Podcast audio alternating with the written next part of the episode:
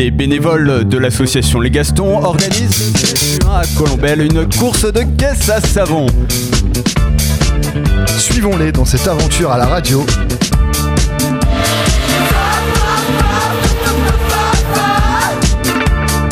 Bienvenue sur la route des Gastons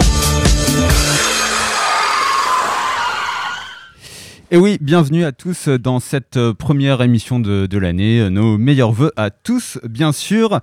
Et euh, 2022, c'est euh, l'année d'un nouveau site internet pour euh, les Gastons aussi euh, prochainement, euh, très prochainement disponible. Euh, ce sera quand, euh, Thomas, cher président? Eh ben, ça y est, il est en ligne. hein. Ça y est, il est déjà en Eh ligne. oui, eh oui, Ok. oui. Eh ben, c'est l'occasion euh, pour nous, euh, ce site internet, euh, le prétexte de parler du sujet du numérique. Alors, euh, le numérique côté pile, ça permet un monde interconnecté, des potentiels de créativité démultipliés, une information à la portée de tous. Côté face, c'est euh, la propagation des discours de haine, l'aspiration massive de nos données personnelles, l'ubérisation du travail, j'en passe et des meilleurs.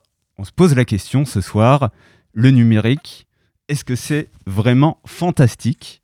Alors euh, la, la question est un peu provocante volontairement. On va peser le pour, le contre et surtout amener des éléments de réflexion avec nos deux invités. Alors on a un invité qui est à distance, Timothy Duquesne. Est-ce qu'il est avec nous? Oui, bonsoir à tous. Bonsoir Timothy. Alors euh, tu es conférencier sur les enjeux du numérique, auteur du livre L'avenir des pixels est entre nos mains. Euh, et tu expliques que ton livre invite chacun à prendre conscience de l'impact de nos usages. Ça résume bien la démarche? Ça résume très synthétiquement la démarche, oui. Ok, te- tu vas avoir le temps de développer ça durant l'émission, pas de souci. Et puis avec nous en studio, euh, Gaël Duval, euh, pionnier euh, de Linux en France, fondateur de l'OS libre i. Alors ça s'écrit slash e slash pour voilà bien visualiser un OS libre pour les smartphones. Et euh, dans une interview, j'ai relevé euh, un de tes propos personne ne devrait sacrifier sa vie privée pour utiliser un smartphone. Ça résume bien? Oui, oui, tout à fait. Bonsoir à tous. Bonsoir. Et merci euh, tous les deux euh, d'avoir accepté notre invitation euh, pour euh, vous questionner et pour euh, chroniquer euh, sur le numérique et tous ses aspects avec nous autour de la table Laetitia qui, euh, comme euh, le mois dernier, va nous coucher sur le divan. Euh, C'est euh, la, la psy de l'équipe. Ouais, couché, on verra. hein. faut pas trop s'enflammer.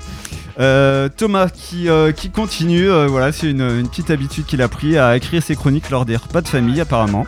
Voilà, c'est ça, exactement. Mais j'en dis pas plus. Mathilde qui va nous aider à plonger à l'intérieur de nos téléphones. Salut, ouais, moi je vais présenter une alternative au smartphone actuel. Et ben ça, ça sera plutôt en, en deuxième partie d'émission. On a hâte d'écouter ta chronique. Ta chronique. Julien, euh, le blind test, comme euh, depuis le début de la saison. Et puis tu vas nous parler des NFT. Attention, défi, définition en 10 secondes des NFT. Euh. Putain, la vache, c'est une- Jeton non fongible, je vais expliquer tout à l'heure. Ok, bravo. Bien joué, bien joué. Tu as relevé le défi. Et Faustin qui n'est pas là en hologramme, mais bien en chair et en os. Salut, mais je suis en hologramme quelque part ailleurs dans Caen, donc essayez de me trouver. Et vous comprendrez pourquoi on parle d'hologramme tout à l'heure. Merci à tous d'être là. Alors, pour, euh, pour commencer euh, cette émission, on va poser une question. On va poser plein de questions dans cette émission. C'est le principe euh, d'une discussion, d'une interview. Et euh, la première, euh, alors je vais la poser à nos deux invités. On pourrait se la poser à tous, mais ça prendrait du temps et on n'a qu'une heure. C'est quel est votre rapport au numérique? Je propose qu'on commence avec, euh, avec Timothy. Euh, si tu es toujours avec nous, mais je pense que oui, il n'y a pas de souci. Donc, quel est ton rapport au numérique? La Alors, question est large, on va essayer d'y répondre. Ouais, Pas trop longuement. ça, la, la- la- la question est ultra large. Euh, Qu'est-ce que tu entends par rapport au numérique? C'est-à-dire dans, au, je dis, plutôt au, au- au quotidien, euh, comment, co- comment tu, tu l'utilises, comment il fait partie de ta vie, et puis comment euh, ton usage peut parfois rentrer peut-être en, en dissonance euh, avec tes convictions sur le sujet. Ok. Alors, c'est vrai que bah, je, je baigne dans le numérique quotidiennement. J'utilise énormément pour euh, m'informer, faire de la veille. J'utilise beaucoup Twitter. Pour moi, Twitter, c'est un, outil de travail euh, qui est au cœur de mon activité. Euh, et bah, j'ai un site internet que je considère comme le, centre de gravité de mon activité en ligne. C'est-à-dire que tout ce que je fais numériquement dans sur les réseaux sociaux, c'est périphérique. Et, et l'endroit où je suis chez moi, entre guillemets, c'est le site internet. Et puis en termes en termes d'usage, je, je, consulte pas mal de vidéos, essentiellement sur Vimeo plutôt que euh, sur euh, son concurrent YouTube, euh, par exemple, notamment pour des, pour des raisons éthiques. Et puis, alors effectivement, je ne suis pas exemplaire sur, sur les outils les plus respectueux de la vie privée. Par exemple, je consulte des séries, des films sur Netflix en étant conscient d'un certain nombre de choses sur les coulisses euh, des, pixels de, Netflix. Et puis euh, certaines applications, euh, alors je suis vigilant sur euh, les échanges privés que je peux avoir. Donc j'utilise plus volontiers une application comme Signal, par exemple, euh, en particulier pour des conversations sur des sujets d'actualité sensibles. Voilà.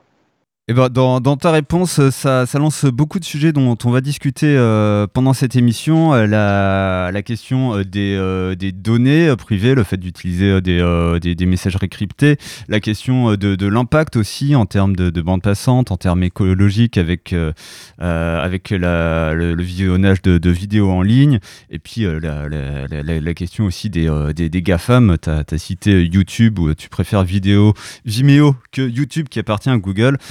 Euh, plein de choses dont on va parler ensemble. Euh, alors même question, euh, Gaël Duval, toi, ton usage du numérique au quotidien, et puis voilà, co comment tu arrives ou pas à être en accord avec, avec tes convictions profondes sur le sujet? Alors oui, alors effectivement la question est, est vraiment vaste. alors moi j'ai une petite particularité, c'est que le numérique, je baigne dedans depuis euh, de nombreuses années. Euh, je suis un peu né euh, dedans. J'en ai fait mes études. Ensuite, j'en ai fait ma profession, puisque par by design, je suis, par, je, suis informaticien avant d'être entrepreneur à la base. donc, donc pour moi, le numérique à la base, c'est surtout un sujet qui est technique. C'est aussi une passion. et après, il y a les usages. donc pour les usages, moi, je suis un peu comme tout le monde, hein, et d'ailleurs, c'est ce qui me, ce que je, je, je, me force un petit peu à, faire, c'est d'essayer d'avoir des usages euh, au quotidien qui sont, euh, qui sont euh, relativement génériques et qui ressemblent vraiment à ce que chacun d'entre nous peut utiliser.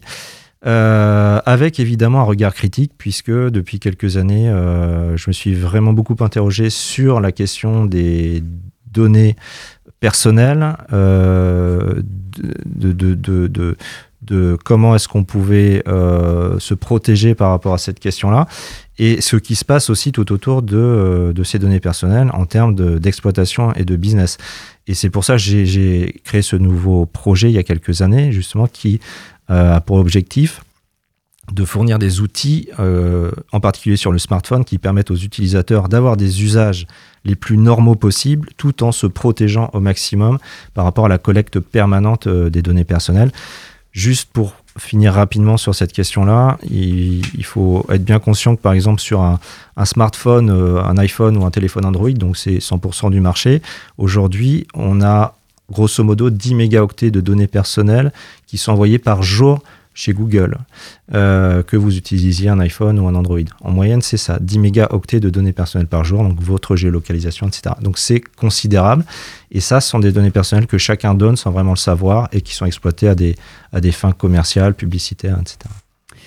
Donc euh, les, données personnelles, un gros sujet, euh, ça, va être une, bonne partie de, de notre discussion euh, ensemble. On, va commencer euh, cet échange du coup avec euh, toi, Gaël Duval, avec Timothy Duquesne qui, est, en ligne avec nous et puis tous les chroniqueurs autour de la table et s'interroger d'abord sur, les, réseaux sociaux qui sont une des parties visibles de, ce monde numérique et sur lequel beaucoup d'entre nous sont au quotidien euh, qui présente un certain nombre de problématiques. Donc on l'a dit euh, au niveau euh, des données personnelles, mais au niveau aussi politique, démocratique. voilà, pense il n'y a pas longtemps, c'était l'anniversaire de l'invasion du, du Capitole par les supporters de, Donald Trump, dont le, message s'est beaucoup diffusé en ligne via les réseaux. donc toutes ces questions-là, on, se les pose, on se demande est-ce que les réseaux nous retournent vraiment le, cerveau et qu'est-ce qu'on peut faire? On, commence pour rentrer dans le sujet avec Laetitia et sa chronique réseau et psycho. En effet, c'est l'instant psycho et pas de comptoir, j'espère. Et ce mois-ci, en plus, ça rime parce que quel lien on peut faire entre psycho et réseau? Eh bien, On peut en faire vraiment plein. Euh, le marketing de l'urgence, l'impact de l'anonymat sur nos comportements, j'en passe. J'ai dû faire un choix parce que micro-chronique de deux minutes, vous verrez que ça va un petit peu dépasser. Euh, j'ai sélectionné du coup l'hyperconnectivité et surtout les fléaux de l'hyperconnectivité. Alors, Mise en situation, Charlotte. Charlotte m'invite à sa crémaillère. Euh, je me suis, mais ce soir, je suis occupée parce que je suis dans le train pour partir au ski. Ça se voit. Euh, qu'est-ce que je dis à Charlotte du coup? Qu'est-ce que je fais? Qu'est-ce que je ressens? Réponse A, je sais que je peux pas me dédoubler, je suis trop heureuse de partir en vacances, donc je m'excuse. Je dis à Charlotte, de toute façon, il y aura d'autres soirées. Réponse B, j'annule mes vacances, c'est ma copine Chacha qui passe avant tout, le ski c'est surfait, je vais louper la soirée, vraiment, c'est pas possible. Et réponse C, je monte dans mon train, j'ai le cœur en miettes, je suis pas bien, je regarde les stories sur Insta, je regarde Snap, je reste vraiment à l'affût de tout ce qui se passe et j'ai l'impression de louper l'événement de l'année et de trahir mon ami. Peut-être que c'est un peu gros hein, le trait, mais peut-être que vous vous reconnaissez aussi dans la réponse C. Eh bien oui, eh bien ça s'appelle le FOMO. FOMO, Fear of Missing Out. C'est l'anxiété, pardon, de rater quelque chose, que ce soit un événement ou une information.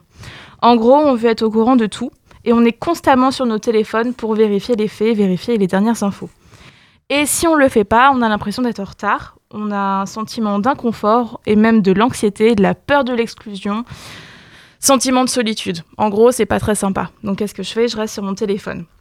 Vous me direz oui, mais le FOMO, ça existe depuis bien plus longtemps que les réseaux sociaux. C'est vrai, mais avec les réseaux sociaux, c'est beaucoup plus simple de voir tout plus vite. On voit tout plus vite et on peut tout voir.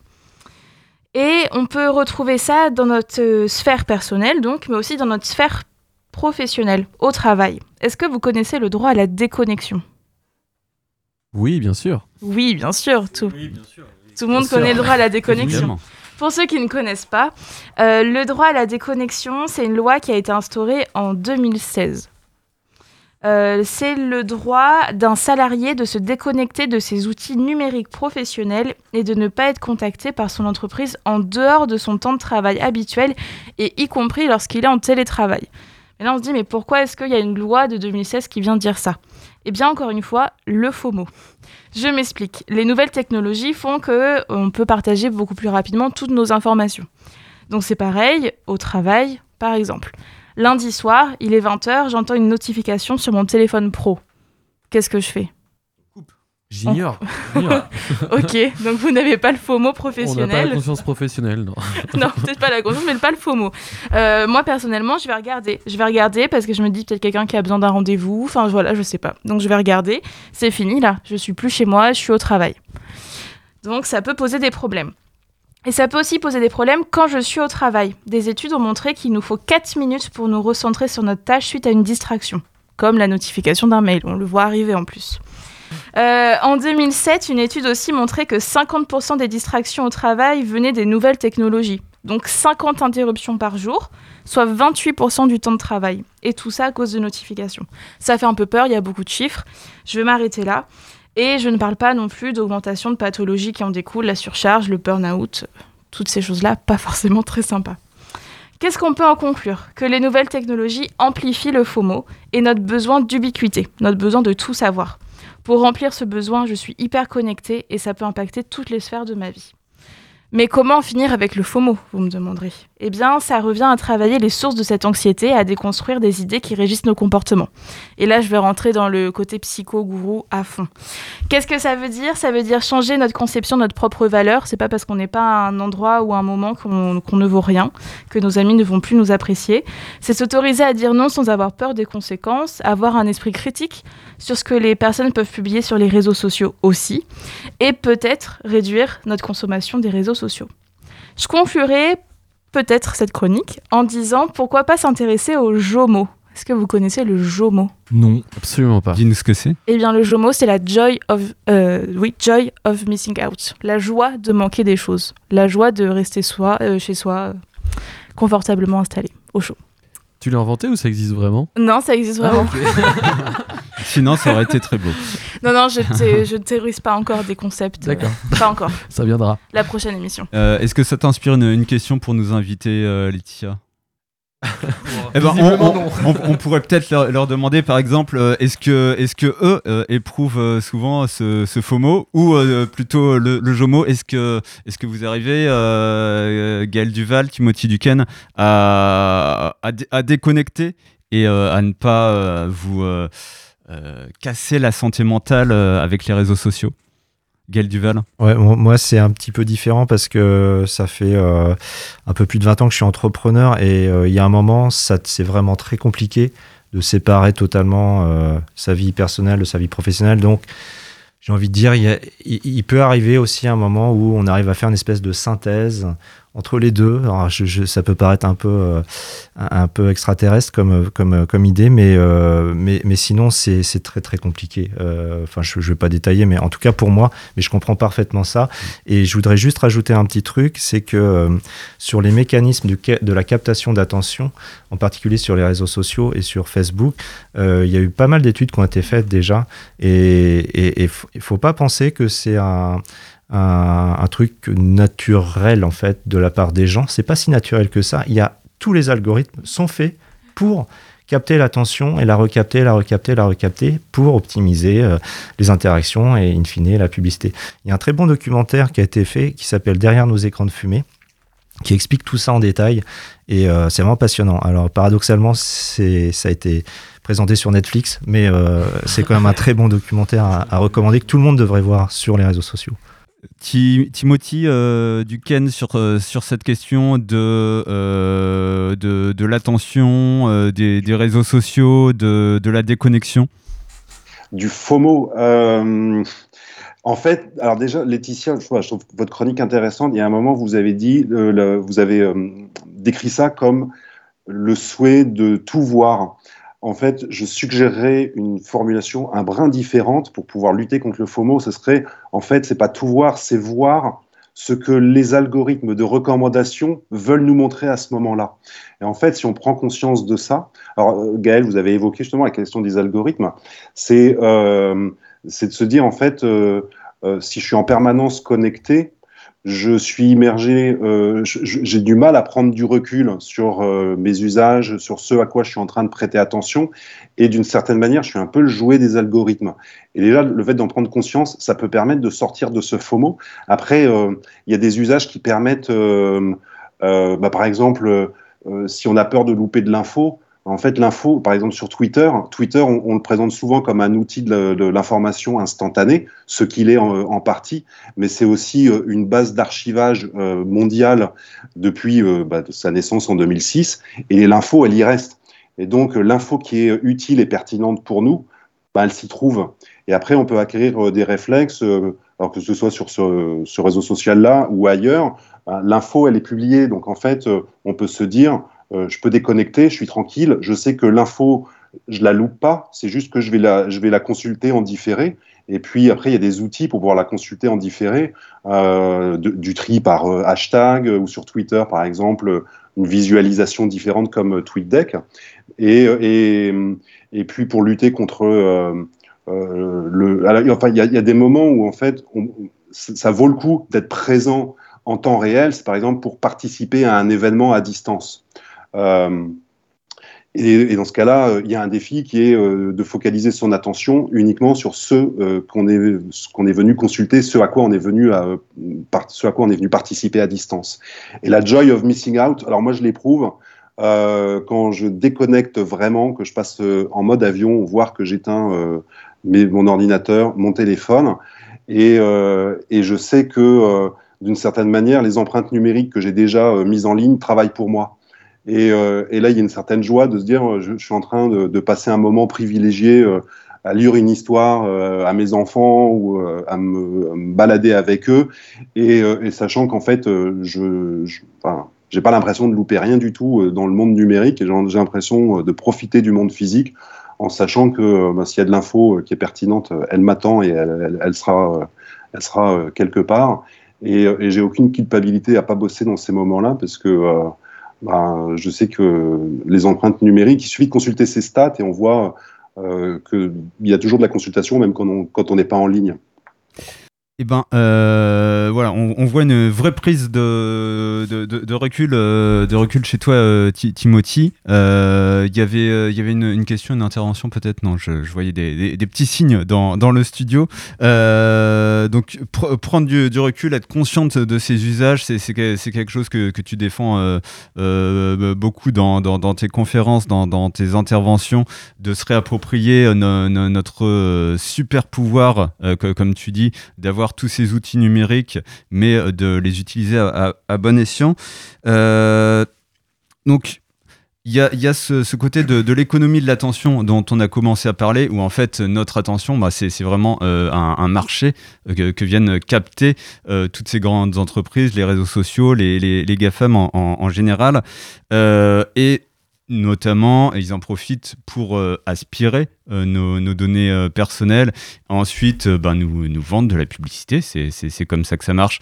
Pour résumer à grands traits, donc derrière se, pose la, question de bah, comment, comment on les protège en fait, ces, données personnelles. Est-ce que c'est à chacun de, faire ça? Est-ce que c'est aux institutions avec, euh, avec des lois, avec des règlements comme le, RGPD euh, Voilà, comment on fait pour ne pas être victime des, des GAFAM?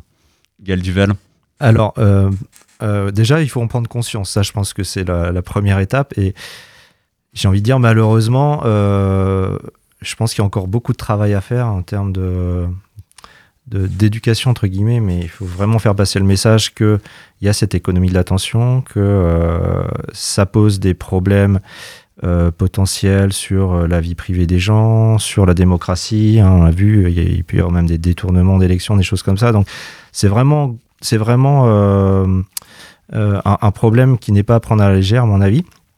ensuite, qu'est-ce qu'il faut faire? Je pense qu'il y a beaucoup, enfin en tout cas ceux qui sont un peu au courant de ces problèmes-là, ils savent globalement à peu près ce qu'il faut faire, hein, quels outils utiliser ou ne pas utiliser, etc. Après, moi, je, milite justement pour que euh, on puisse avoir des outils qui euh, n'aient pas besoin euh, d'avoir des utilisateurs spécialistes de ces questions-là pour pouvoir les utiliser. Et c'est pour ça qu'on développe cette, euh, euh, ce système d'exploitation pour smartphone qui s'appelle iOS, EOS en français, et qui par défaut n'envoie pas de données. Hein. C'est ce qu'on appelle le privacy by design. Donc par défaut, il n'y a pas de captation des données personnelles. voilà, donc c'est pas parfait, mais c'est déjà une base beaucoup plus saine que ce qu'on peut trouver aujourd'hui sur le marché. Et puis évidemment, il y a aussi la régulation. Aujourd'hui, euh, ce qui se passe dans nos smartphones, c'est quelque chose qu'on n'imaginerait pas euh, avec, par exemple, la poste. Est-ce qu'on imaginerait que la poste irait ouvrir chaque lettre avant de la distribuer pour éventuellement mettre un petit tract publicitaire contextuel par rapport à son contenu?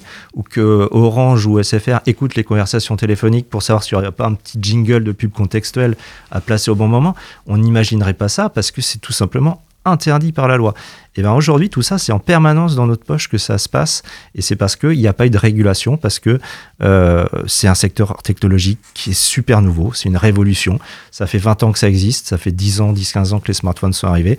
Donc on est sur, euh, c'est la conquête de l'Ouest. Et ceux qui ont fait la conquête de l'Ouest, bah, c'est Google, Apple, etc. Ils sont engouffrés dedans et ils ont très vite compris comment faire du business et de l'argent avec tout ça.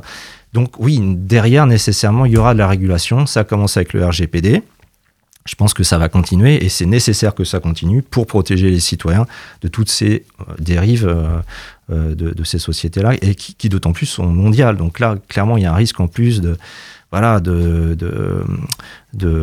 privatisation un petit peu de, beaucoup d'aspects de la vie des gens à l'échelle de la planète. Ça, c'est aussi un autre sujet.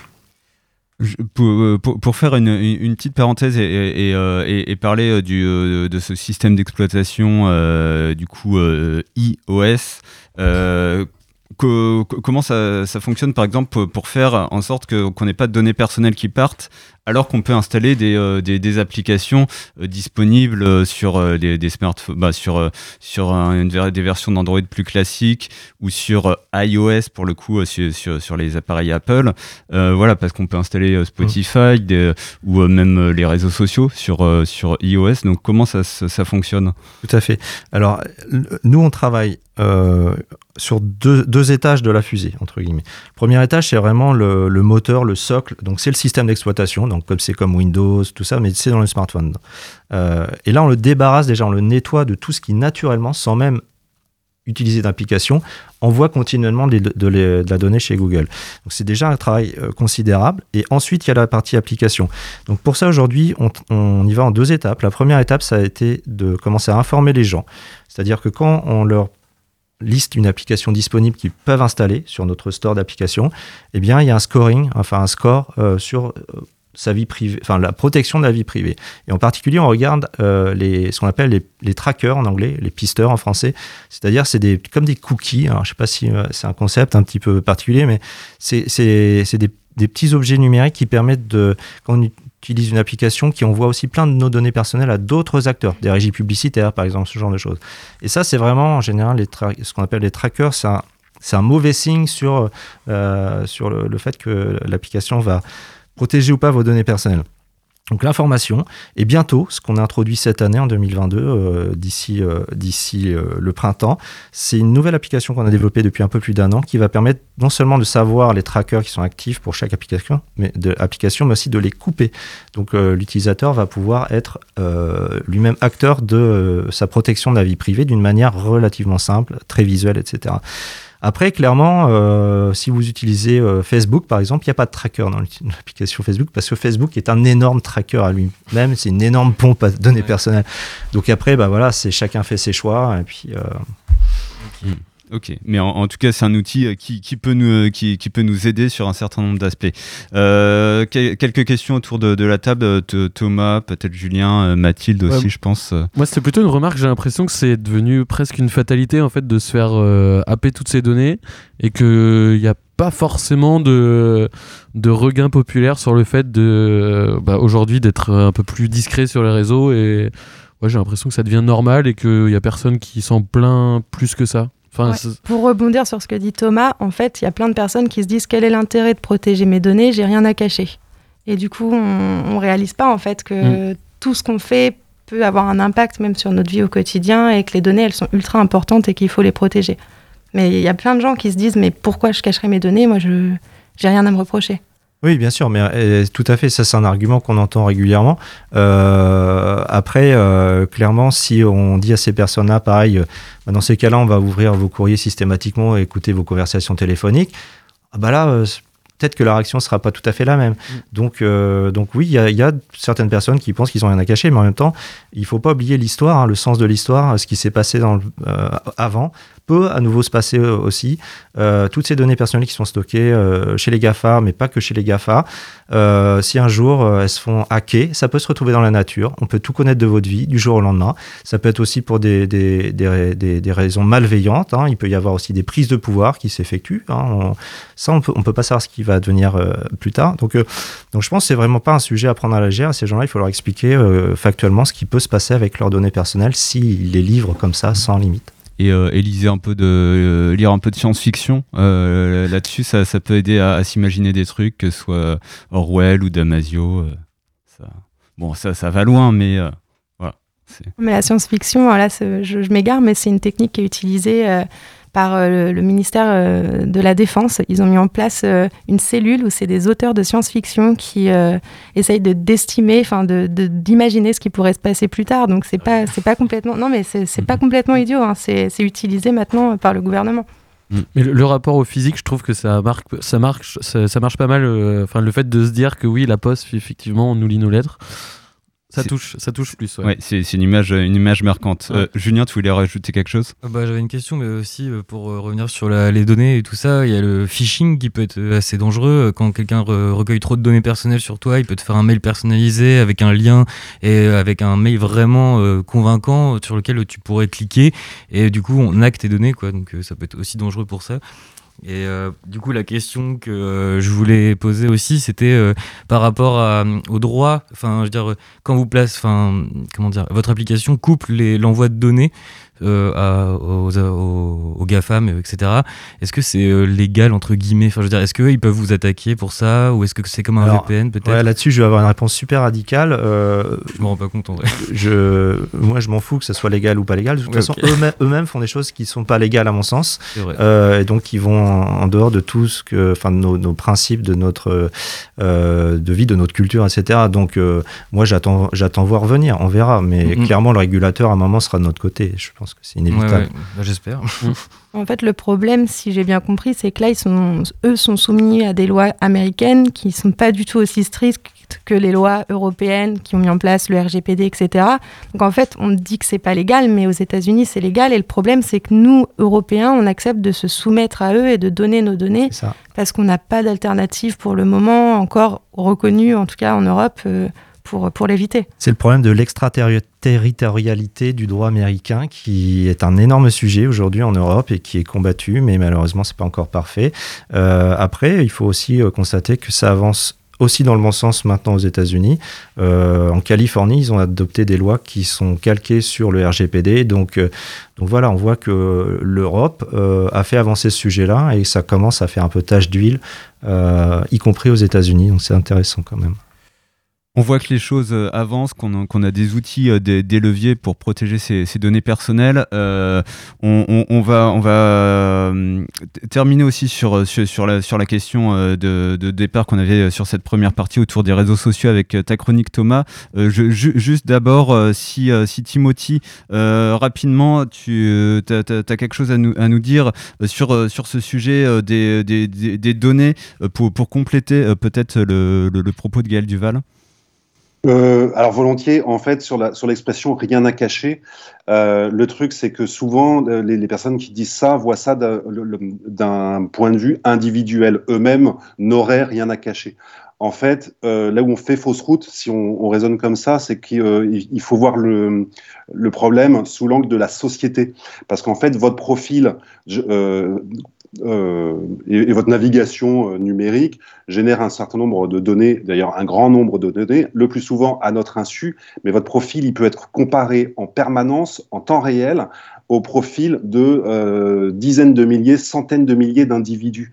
Et là, on peut commencer, du coup, non plus à surveiller des individus, mais à surveiller des populations, à orienter, à orienter des populations. Donc, en fait, alors je suis obligé de résumer, mais il y a un film documentaire qui porte le titre Rien à cacher, film documentaire de Marc Meyassou, qui déconstruit cette phrase. C'est pour ça qu'il a choisi ce titre, Rien à cacher. Il a sorti ce film en 2017. Euh, pour bien montrer qu'il ne s'agit pas d'une question à traiter euh, de façon individuelle, mais à traiter euh, à, l'échelle de la société. Et d'ailleurs, je recommande son deuxième film documentaire, Disparaître sous les radars des algorithmes. Euh, la version 52 minutes a été mise en ligne euh, sur euh, la plateforme Arte il y a quelques semaines, avec un certain nombre de recommandations pour laisser, laisser le, moins de traces possible. Après, dans nos propres usages, on peut être vigilant. Bien sûr que les, outils qu'on va utiliser vont aspirer des données, mais on n'est pas obligé de, publier des selfies, par exemple, et, et de nourrir les, les algorithmes de reconnaissance faciale. Ou alors on peut se poser la question pourquoi est-ce que je souhaite nourrir en conscience les algorithmes de reconnaissance faciale? Quel est mon intérêt à faire ça? Et là, si, si on n'est pas capable de répondre à la question, peut-être que ça peut arrêter, euh, enfin, je dirais, euh, diminuer l'envie de publier des selfies et de publier des photos de, de soi quand on comprend en fait l'usage qui est fait, par exemple, de, euh, de, de ces données numériques. Une, euh, une bonne euh, hygiène des, euh, des, des- des réseaux sociaux et, du numérique du coup nécessaire pour, pour, pour, pas en fait se, retrouver à, à- nourrir la, bête j'allais dire à ses dépens su- sur les réseaux sociaux pour finir sur une note peut-être plus positive Thomas je crois que ta, ta, ta chronique va nous permettre de prendre un peu de recul et de voir certaines choses qu'ont permis euh, les réseaux sociaux, que ce soit Twitter euh, ou Facebook euh, ces dernières années. Oui, euh, po- positivement ou négativement. En fait, en, en comité de rédaction, on a commencé à, à parler du sujet et je me suis tout de suite dit, eh ben, je vais parler des réseaux sociaux. Alors, dans ma tête, je me disais, ouais, je vais taper du poing sur la table. Ils vont avoir de toutes les couleurs, les TikTok, les Facebook, les Twitter. Je vais vraiment les dégommer. Ouais, je suis un ouf, moi. Vous êtes pas prêts. et, euh, et au moment d'écrire cette chronique, je me suis dit, merde. euh, Eh ben, en fait, je suis encore, euh, j'ai j'ai pas encore 30 ans et je suis déjà un vieux réac. Donc, alors, je me suis dit, je vais aller questionner ma, ma famille et comme ça j'aurai un patchwork assez, assez large de ce que représentent les réseaux sociaux pour eux. Et là je pense qu'il y aura du bon et du mauvais à prendre. Alors, j'ai commencé, donc au cours du repas, je commence à mettre le sujet sur la table, et le premier à répondre, eh ben, c'est mon oncle. Alors, mon oncle, il avait, déjà sifflé trois ricards à l'apéro, il se terminait sa deuxième bouteille de vin rouge, et donc il était bien désinhibé pour, pour parler et donner son avis. Alors, il me dit Ouais, tu sais, Thomas, les réseaux sociaux, euh, ça permet au peuple de se soulever contre les dictatures, d'organiser le renversement du régime, tu vois, en Égypte ou en Tunisie. Et, après, il s'est vomi dessus, littéralement, et il s'est endormi. Donc, euh, j'ai fait mes propres personnellement, et effectivement, il avait raison, tonton, hein, malgré qu'il boive un peu trop parfois. Dans le, dans le cas de l'Égypte, en fait, euh, il y avait, il y a eu un activisme euh, de long terme qui s'est développé sur Internet. Il y avait énormément de blogueurs qui relataient des pratiques de torture euh, de la part des autorités. Et d'une manière un peu différente, en Tunisie, bah, euh, un tel activisme n'a pu éclore du fait de la censure et de la répression exercée par l'État.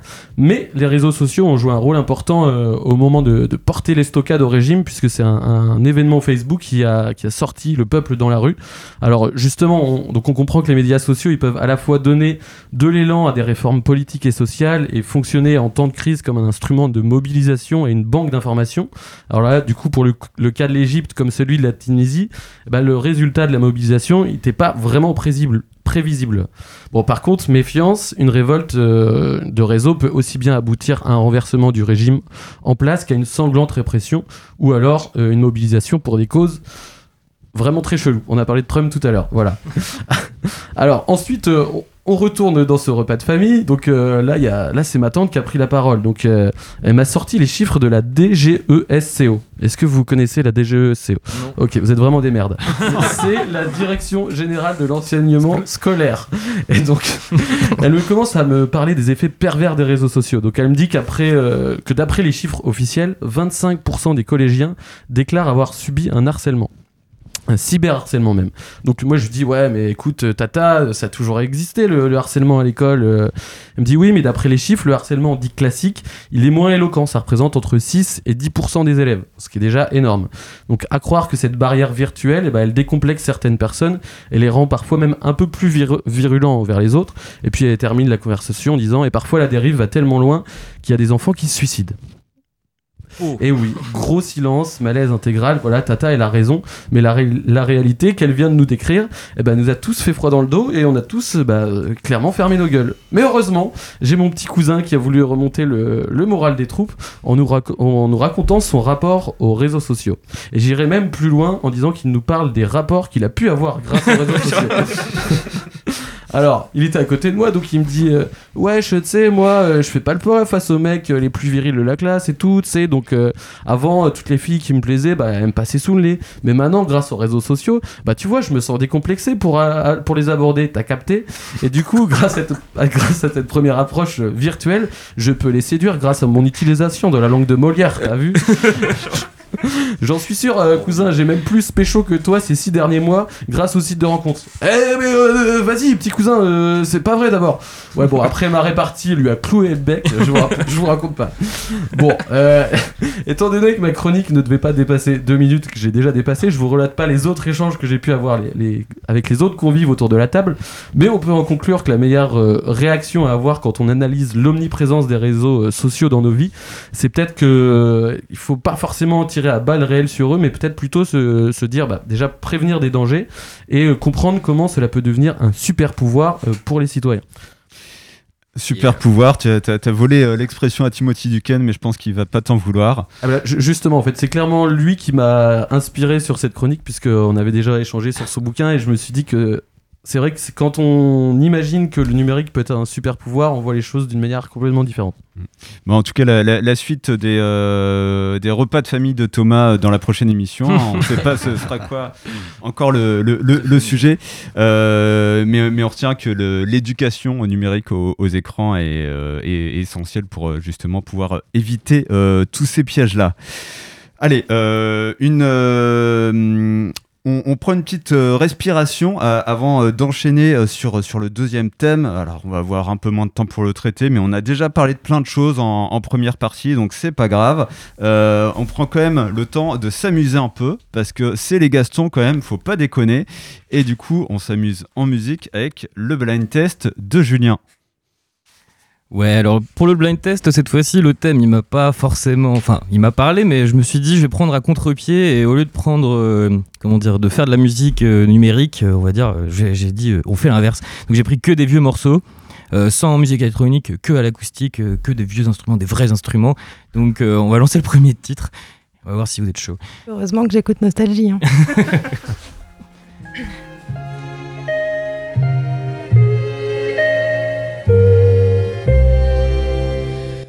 Voilà combien de jours, voilà Barbara. combien de nuits, voilà Bien, ouais. combien de temps. Est-ce que tu as le titre Euh, oui, je Vienne. Non. C'est pas celle-là Non, dis quand reviendras-tu Oui, pardon. Bien joué quand même. Un point pour Mathilde. Je peux passer à la prochaine. Leila de Eric Clapton. Bien joué Gaël. Yeah. Ah, je suis content. Ça parle. On enchaîne euh, assez vite parce qu'il n'y a plus beaucoup de temps. Merci Alan. Formi- Formidable euh, de Oh, il est chaud. Aznavour. Aznavour. D'ailleurs, avant de passer à la prochaine, Aznavour, en faisant Est-ce qu'il recherches. faut donner tous les instruments quand- Ah non, c'est pas la peine. Aznavour, il a été repris en, en sample par une chanson de Snoop Dogg et Dr. Dre. Tu trouves pas ça ouf quand même Tu Incroyable, incroyable. Ça colle bien. peux passer à la prochaine. Queen Comment t'as dit Non. euh, Non. I love rock and roll. Oui. Oui. Joan Jett. Bien joué. Ça, c'est bien ça. Bien joué Laetitia. Et Mathilde. Is Euh, direct. over the rainbow. Gé- Génial. Trop fort. Ah ouais, ouais, franchement, euh, trop fort. Gros niveau aujourd'hui. Euh, Janis Joplin. Janis Joplin. Euh, je ne sais plus. Il y en a un peu pour tout le Ah, monde, c'est- c'est super. Euh, Cry Baby, elle est en train de le, le dire et de le crier aussi. d'ailleurs.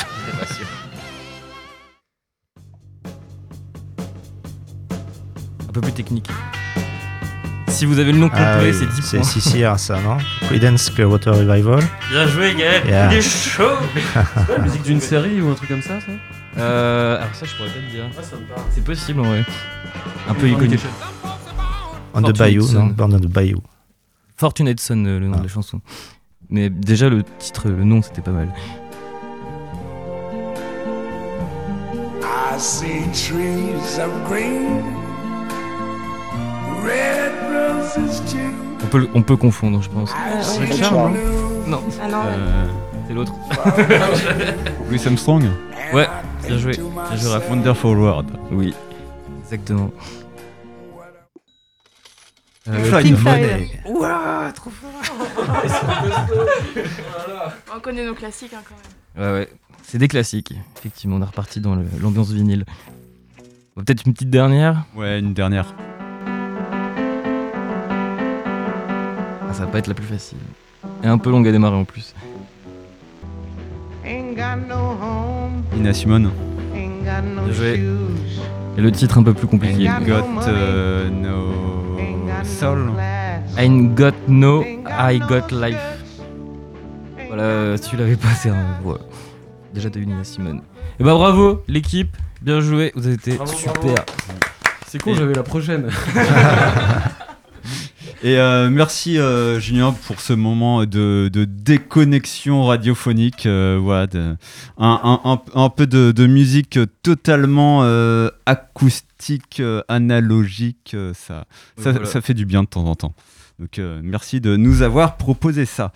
Euh, on, va enchaîner avec la, la- deuxième petite euh, partie euh, de, ce débat, de cette discussion euh, autour euh, du thème le numérique. Est-ce que c'est vraiment fantastique?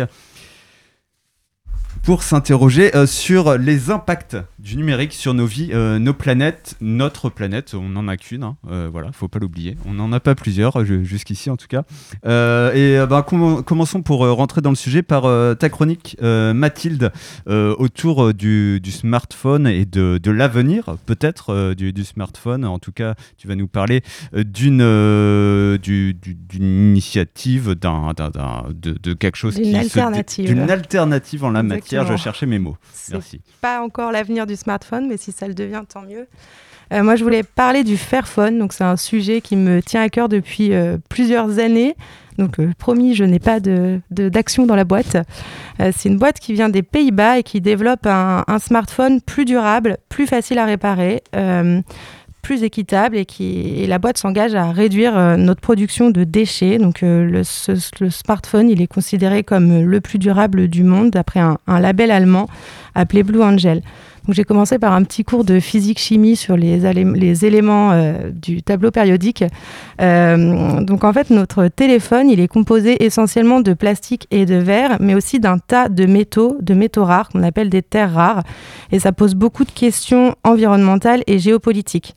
Euh, en effet, les terres rares, en fait, elles sont pas rares, mais elles sont très dispersées et elles ne sont pas facilement exploitables. On peut les extraire dans des mines de cuivre ou de zinc, par exemple, mais le processus, est très, cher et polluant.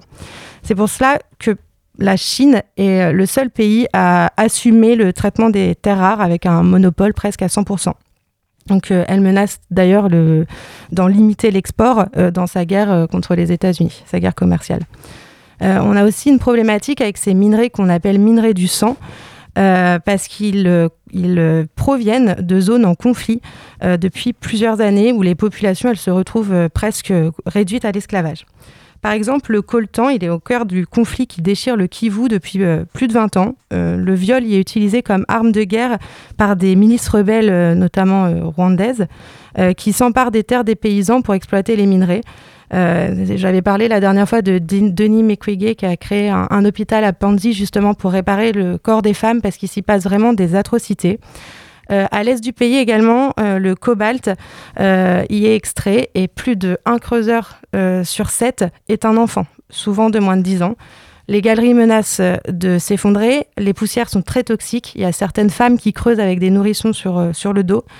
Et euh, tout ça pour gagner à peu près 1 dollar par jour, sachant que derrière, le cobalt, il vaut à peu près euh, 1000 euros le kilo. Euh, L'impact aussi euh, de, ces minerais, il est, environnemental. La fabrication d'un smartphone, ça nécessite d'assembler des métaux issus des quatre coins du monde. Certains matériaux du téléphone font partie des déchets les plus toxiques fabriqués par l'homme. Par exemple, le mercure, il suffit à polluer, un, il pollue un mètre cube de terre pendant 50 ans, un gramme de mercure. Euh, donc pourquoi je, parle de tout ça C'est parce que Fairphone, ils sont très attentifs aux composants qui composent les téléphones. Ils sont très transpa- transparents et ils vont suivre euh, très attentivement euh, le parcours des différentes pièces. Ils utilisent de plus en plus de matériaux recyclés et ils mettent tout en œuvre pour sensibiliser le secteur et les consommateurs. Il est durable aussi parce que c'est un téléphone qui est modulaire. Donc dès qu'il y a une pièce qui casse, elle est remplaçable. Les logiciels qui, sont, euh, qui le composent, ils peuvent durer plus de 5 ans et ils s'adaptent aux différentes mises à jour bon, d'Android, mais on sait aussi qu'il y a- il y, a un partenariat avec euh, ta marque, il me semble, Gaël. Tout à fait, on les connaît. Donc voilà. Et ça permet de lutter contre une pratique qui est ancrée de- depuis longtemps, c'est de changer de téléphone tous les 24 mois, c'est la moyenne. Euh, Fairphone, ils ont aussi mis en place un circuit de recyclage. En effet, on sait qu'en France et en Allemagne, il y a à peu près 3000 millions de téléphones qui ne sont pas utilisés alors que la plupart pourraient encore fonctionner. Donc Fairphone propose de récupérer votre téléphone. En échange, vous avez euh, une carte cadeau pour euh, réutiliser sur leur site. Et ça leur a permis de recycler plus de 17 000 téléphones en 2020. En plus de ça, euh, il y a une vraie attention auprès de leurs salariés. On sait comment sont fabriqués les, téléphones, notamment en Chine, on connaît les conditions. Eux, vraiment, l'objectif, c'est de faire attention à tout ça et ils font notamment très attention à ce que leurs travailleurs ne soient pas exposés aux produits chimiques toxiques dans les processus de fabrication des téléphones.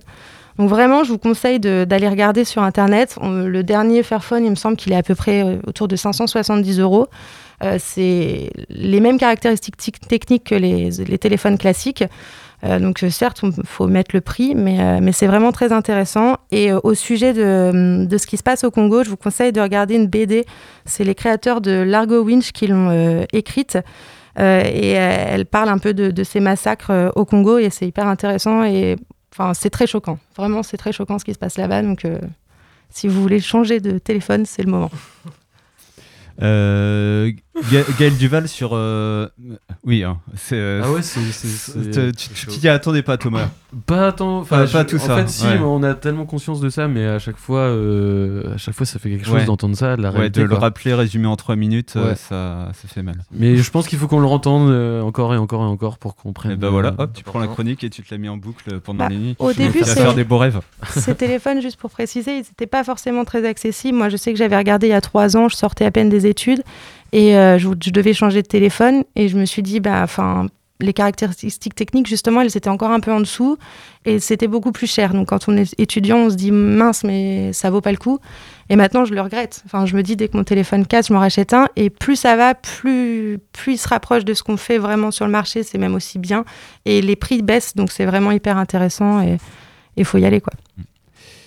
Euh, alors Gaël Duval, euh, pour euh, du coup les, les, les, les- téléphones dans, dans, le, dans lequel le iOS est, est embarqué, il y a notamment les avec le- lequel du coup vous avez établi un, un, un- partenariat. Euh, pour- pourquoi le choix de, de, de, de- travailler avec eux? Est-ce que est-ce que c'est vraiment euh, ce qui est le, le must au niveau écologique euh, et pas par exemple à du reconditionné, euh, euh, par exemple qui, est- qui a, qui a aussi un, un aspect écolo? Je, je sais pas co- comment vous avez fait euh, ce, ce choix-là avec euh, avec euh, ton euh, ton entreprise et ta et ta, ta démarche.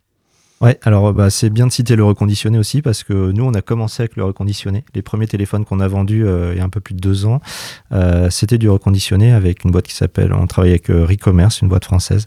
Euh, et puis euh, euh, donc ça marchait très bien. On a eu beaucoup de demandes et tellement de demandes que assez vite on pouvait pas assez, on pouvait pas fournir euh, suffisamment les commandes parce que le reconditionné, bah, sur un modèle spécifique, euh, enfin les modèles qu'on avait choisis. Euh, Il n'y en a pas tant qu'on veut euh, sur le marché. Et des semaines, il y en avait euh, assez, d'autres semaines, pas assez. Donc, on est allé voir Fairphone, en fait. On est allé à Amsterdam. Et. Ils avaient déjà entendu parler de nous parce que euh, le- leurs utilisateurs euh, commençaient à leur dire ah, dis donc euh, les gars c'est bien un téléphone durable etc etc c'est super.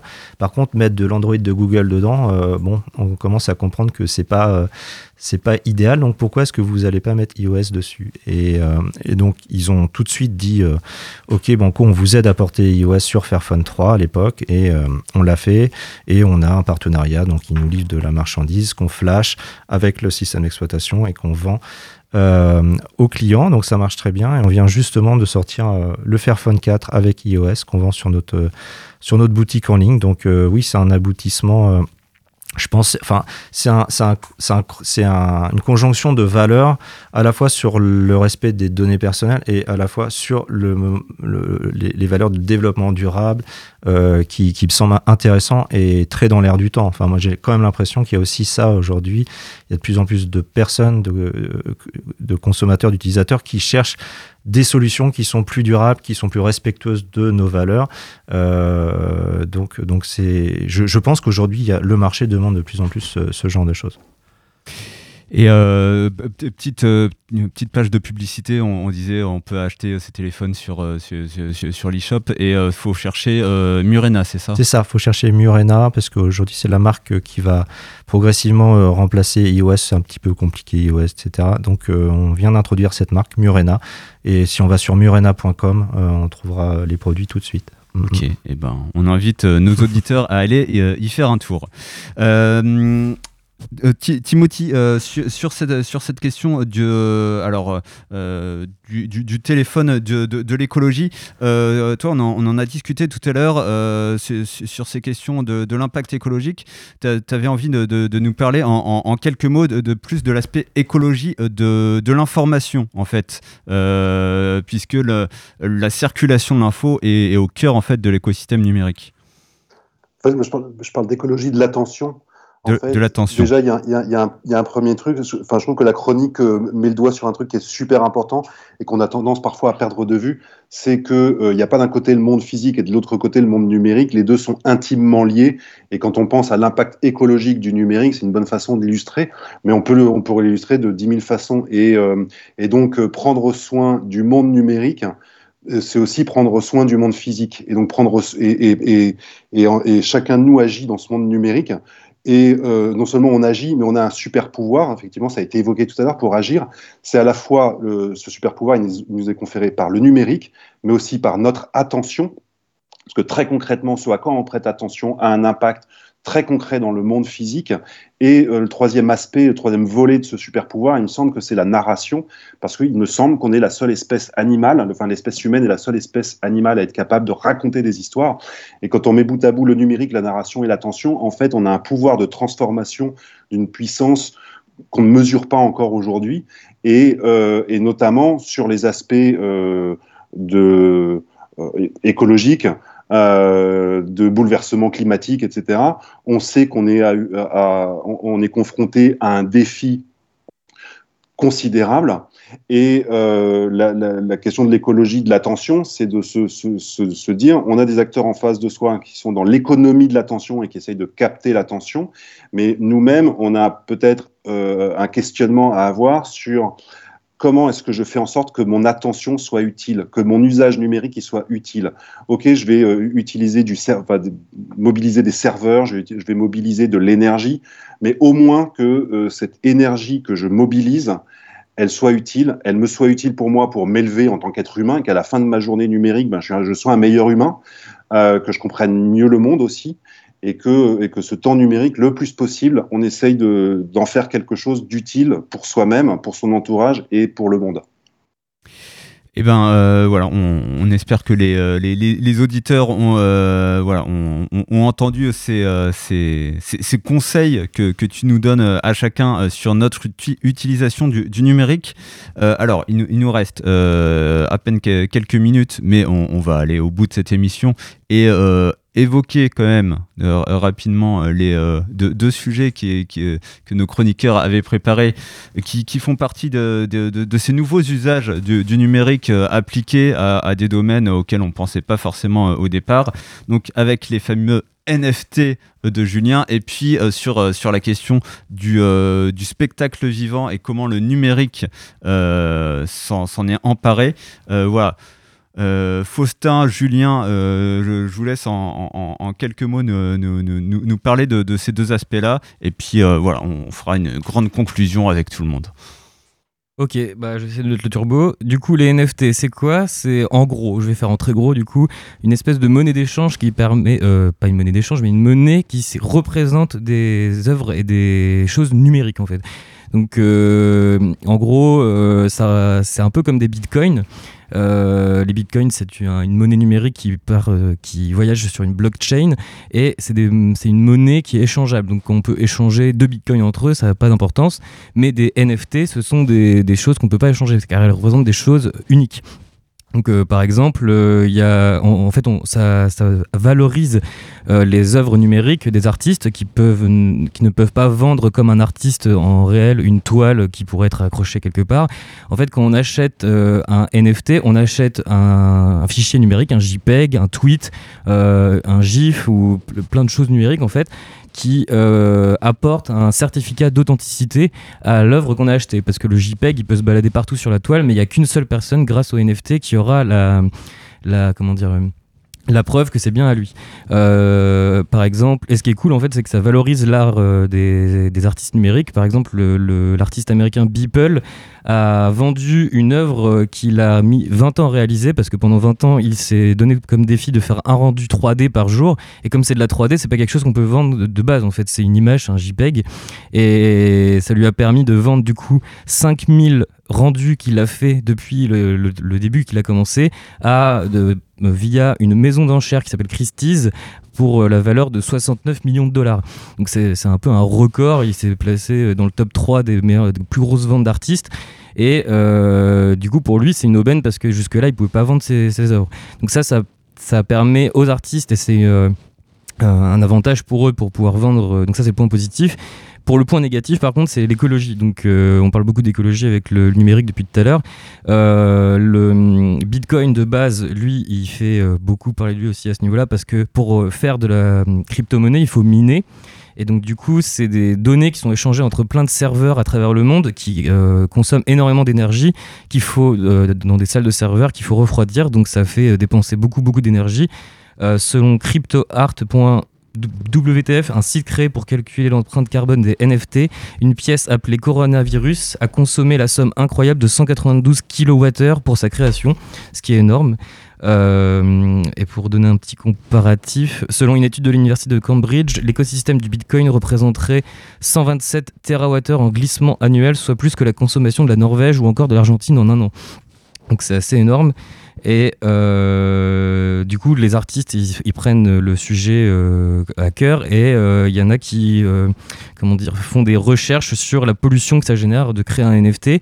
L'artiste Memo Akten, qui est un artiste numérique, réalisateur, musicien et informaticien à Istanbul, a fait des recherches et il a estimé qu'un NFT créé est égal à un voyage en voiture de 1000 km donc ce qui est énorme. Il y a beaucoup de, sources différentes sur Internet pour voir ce que ça génère comme pollution. Il y a aussi Joanny Le Mercier qui est une artiste un artiste et environnementaliste français qui a fait le calcul aussi et il explique notamment que la mise en ligne de 6 crypto art qu'il a fait a consommé plus d'énergie en 10 secondes que son studio sur les deux dernières années. Donc, euh, ouais, je, finis juste pour euh, donner une petite solution. Donc, euh, quand on crée des NFT, il y a hum, comment dire un coût énergétique qui est fait du coup, et il y a certaines places de marché qui facturent des frais de gaz, ça s'appelle, qui correspondent à l'énergie nécessaire pour effectuer la transaction sur la blockchain. Du coup, quand un artiste met en ligne un, NFT, il doit prendre conscience que ça a de la valeur énergétique, et quand il vend son NFT, une partie de, du coup hum, du prix nécessaire pour la création est déduit de la, vente qu'il va pouvoir en faire. Donc ça, ça peut permettre de faire prendre conscience aux gens de, de la valeur des NFT et de comment les utiliser euh, euh, de manière plus écologique, on va dire. voilà. Ok, euh, alors merci Julien, euh, très complet, très instructif. Euh, on n'a pas le temps pour aller plus loin sur, sur, le sujet des, des, NFT, mais on voit qu'on peut aller très très loin dans, dans, dans, dans le raffinement des, des, des applications du numérique. malheureusement, on va pas avoir trop le temps de parler des hologrammes. En, en deux secondes, tu voulais dire, nous dire quoi, Faustin? Les hologrammes c'est bien, mais en même temps, ça tue le, spectacle vivant. Pour, pour faire euh, très court, euh, j'avais prévu euh, de parler des, chanteurs morts qu'on fait revenir en hologramme, des animaux qu'on remplace dans les cirques par des hologrammes, et des spectacles qui vont sûrement arriver dans des mondes virtuels et malheureusement qui vont peut-être remplacer des artistes du spectacle réellement vivant merci pour ce résumé très condensé euh, pour ton art de la synthèse. Alors on va remercier nos, invités avant de se quitter. Euh, Timothy euh, Duquesne, donc je rappelle, conférencier autour des enjeux du numérique, auteur du livre L'avenir des pixels. C'est aussi un site internet. En un mot, juste un seul pour toi, c'est quoi la plus grande révolution numérique de ces dernières années? Elle est encore à faire. C'est Elle est encore à faire, voilà. Elle est encore à faire, une, véritable éducation numérique. Ok. Elle est encore à faire une éducation numérique. Même question euh, pour euh, Gaël Duval, euh, du coup, fondateur de iOS et du coup, qui est de, la marque Murena, la plus grande révolution numérique de ces dernières années. Je, pense fondamentalement que Internet est la grande révolution des dernières années et évidemment, ça fait tâche d'huile et ça implique plein d'autres révolutions derrière. Merci à tous les deux. Euh, Mathilde, tu, avais un mot. Euh, il y a une grande révolution qui va venir peut-être, c'est qu'on est en train de réussir à mettre les données sur euh, de l'ADN. C'est des chercheurs français qui l'ont fait. Ils ont codé notamment la hum, Déclaration des droits de l'homme et du citoyen. Et donc ça, ça sera une énorme révolution parce que si ça fonctionne, on pourrait stocker toute la donnée mondiale dans une euh, boîte de la taille d'une boîte à chaussures et donc plus de serveurs qui polluent. Mais c'est pas fait encore et il y en a pour des années de recherche. Je, sens qu'on reparlera de, numérique avec les, les, Gastons prochainement parce qu'il y a encore euh, plein de choses à dire. Euh, merci à nos deux invités, merci à tous nos chroniqueurs et puis n'oubliez pas la prochaine fois que vous utilisez votre smartphone à repenser à cette image de, de votre courrier, de, la poste que des gens ouvriraient découvrirai, euh, viendrai lire ce que, ce que vous avez mis dedans. Euh, ça, ça fait réfléchir quand même. Merci à tous et puis au mois prochain euh, sur la route des castons bien sûr.